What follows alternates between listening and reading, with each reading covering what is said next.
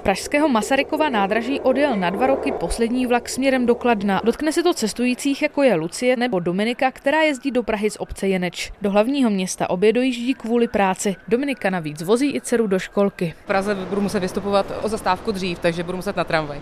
Jestli to bude na dva roky, bude to nějaký posun, tak OK. Ovlivní mě to, no. Jezdíme ze středočeského kraje, takže budeme muset vystupovat už na Veleslavině.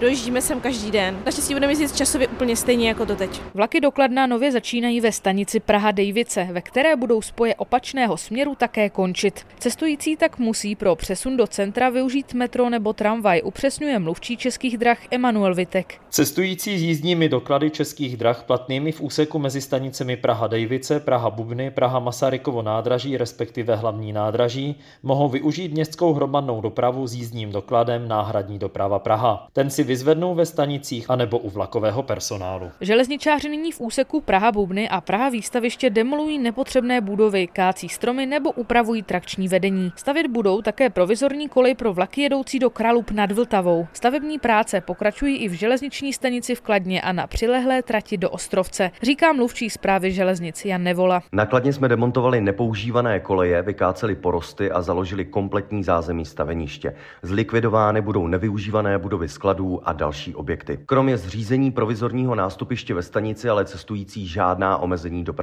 nečekají. Ty přijdou na řadu až 1. července, kdy kvůli stavebním pracím na rok zastavíme provoz v úseku Kladno Kladno Dubí. Součástí modernizace trati mezi Prahou a Kladnem má být také nové železniční spojení na letiště Václava Havla. Celková přestavba na dvojkolejnou a elektrizovanou trať by měla skončit v roce 2030 a výjít by měla na zhruba 40 miliard korun. Z Prahy Tereza Cedidlová, Český rozhlas.